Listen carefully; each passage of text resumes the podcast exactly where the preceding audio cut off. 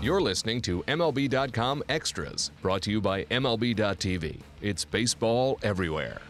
Rockies will mix a couple of new guys into the fray this year as they enter 2016. Let's get to know a couple of the players you can look out for. I'm Alyson Footer here with Thomas Harding, our wonderful Rockies beat writer. And Thomas, I want to start with Jon Gray. And I have to say, I'm going to be a little bit of devil's advocate here, but um, I read your story about how he's adding a curveball to his repertoire this offseason. Um, and I had to chuckle a little bit just because that's sort of like a lot of this time of year, and I'm sure you have had this experience, yes. but there'll be like that older veteran guy, so like a 35 year old middle reliever is coming back, and he's like, I have a new pitch, and and that's like kind of a cliche thing to, to say this time of year, and then we all laugh because of course, like if he had a new pitch, he should have worked it in when he was 26. Maybe he would have lasted as a starting pitcher. Okay, so um, Jon Gray has added a curveball. He is 24 years old, and he is still being looked at as a starter. He's an up and coming guy. And and so this is a little bit different. This is something that first of all you had to really be able to master. You can't just sort of have a curveball in the big leagues. You either have it or you don't. Um, and he seems really serious about it. So what did you glean from that when you were talking to him about it? Well, this started toward the end of last season, and what he's trying to be is a complete pitcher. And you've had a lot of pitchers that weren't that complete here. You'll have the sinker ballers, and the problem with a lot of those guys is either if the pitch is missing and the batters aren't swinging at it, they end up walking guys, or it's going into the bat of the left-handers. You have guys with four-seam fastballs. Um, also, and you, they, those have their strengths and weaknesses. The, the strength is you can get strikeouts. The weakness is they're up in the zone, and at Coors Field, sometimes pop-ups go out of the ballpark. So a, a lot of the thought these days, and one of the reasons why they drafted Gray is um, they think that he could be versatile enough to hit all parts of the strike zone. He throws he, he throws the ball hard. He can get strikes up in the zone. He has a nice he has a nice sinking changeup that goes arm side, meaning inside the right handers, outside the left handers. That's pretty good. Can he get something off speed into the other part of the zone, the low inside to lefties, the, the low outside to righties? And one of the things that's really fascinating about Gray is that he was a really late bloomer. He was a lot bigger than he is now. I mean, he's in that 225, 230 range, but he was like 250, 260. He played junior college ball. Then he kind of came out of nowhere, and the great thing about that is he has a very fresh arm. He hasn't thrown forever. He hasn't been tinkered with forever. He doesn't have one way of doing things because the pitching coach that he had when he was three and a half years old isn't always in his ear. So it's a fresh arm, it's a fresh mind. He can learn he can learn new things. And this is a guy who can be a dominant pitcher. I mean, he dominated in college at Oklahoma. Uh, there were times in the minors he dominated, and frankly, there were some starts last season that he looked pretty dominant. There were there were a couple on the road, and there was one at home against the San Diego Padres. This is a guy who could really advance. I mean, it's funny. I've had this conversation with others about him. What can they expect out of him? Usually, the third overall pick, you're expecting a dominant superstar type, but the issue is at Coors Field, nobody is that for very long. So really, what? How can you get the most out of him? And I think by adding this pitch, maybe giving some, um, throwing off some timing of the hitters who are expecting the upper 90s fastball, could really make a difference to him and, and maybe make him an ace in his rotation for a while where he doesn't have to strike everybody out. He can throw an off, off-speed pitch, get a mishit ground ball, and get out of innings, which uh, he does that to an extent now, but these are the major leagues.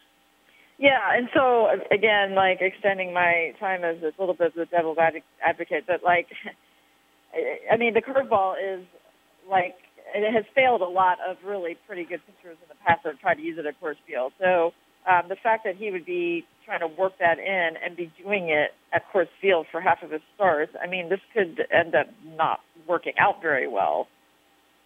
Uh, no doubt about it. I mean, and it's it's one of those pitches that certainly if it doesn't work, he'll have to put it back into his pocket. The guy that's teaching it to him, though, is Darren Holmes, who is a reliever here, who got by with a curveball. There have been guys who've thrown curveballs with some success. Before the injury, Jhoulys Chacin threw a nice curveball. Um, what the Rockies are trying to get away from is that one flavor of pitcher, that guy who throws sinker ball, sinker ball, sinker ball, simply because they're hard to find. Well, the other flavor you'd like is guys who strike everybody out. that's hard to find too.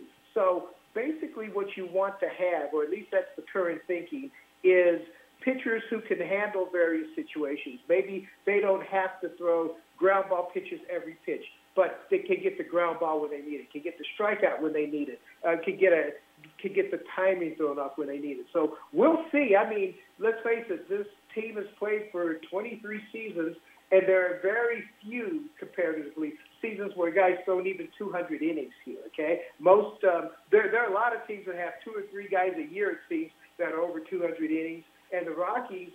I'm not sure that there have been 20 seasons, and I, and I forgot to look this up, but I'm not sure there have been 20 seasons in their entire history where a guy's thrown 200 innings. So you're kind of working in an uncharted area anyhow. So why not try something different? Yeah, and when it comes to Jon Gray, tell me a little bit about uh, just the impressions that you have about him as a person, as a, a possible future leader. Um, things, it's not like everything is dependent on him, but if he works out in this rotation, then things kind of can fall around him. Um, so, do you see him as as a guy that could lead a pitching staff as the years go on and he gets a little bit older? I think he can lead in the way that um, he's sort of a quiet fellow. I mean, easy to get along with around the clubhouse. I don't necessarily see him, you know, grabbing other guys and shaking them into shape or anything like that. What I see from him is extreme confidence. And if a guy goes out there and, and has that confidence and then proves it for a while and pitches confidently, that can rub off on other people. And a lot of times you see here at, the, at Coors Field, even good pitchers have come in, maybe done well in the beginning, but once things start going wrong, the confidence goes. I mean, I watched that from Mike Hampton, and he's a guy you saw him in Houston. There was confidence all over the place. By his second year here, he was almost afraid to have the opponent hit the ball. I mean, it, it really went to pieces. But if Gray, who came up in the environment, who um, pitched in in Grand Junction in the beginning. That's at altitude. Um, at AAA at Albuquerque. If he can handle it, then maybe he could be a leader of the staff, and we'll see how long that he can maintain quality pitching here. That's a, that's another question. I mean, you had Ubaldo Jimenez, who really for the better part of a two and a half year period was one of the best pitchers in baseball, and he hasn't been the same since. Um, Aaron Cook had three or four good years. Uh, Jeff Francis had three good years here. Um, how long can you know can this guy reach the pinnacle that his talent should allow? And frankly, with his size, with his uh, with his arm speed, he may be the best of the crew, and I'm even including Ubaldo in there um, because he has a cleaner motion. If he can do that and maintain for a period of time, maybe it'll end some of the stigma here at Coors Field.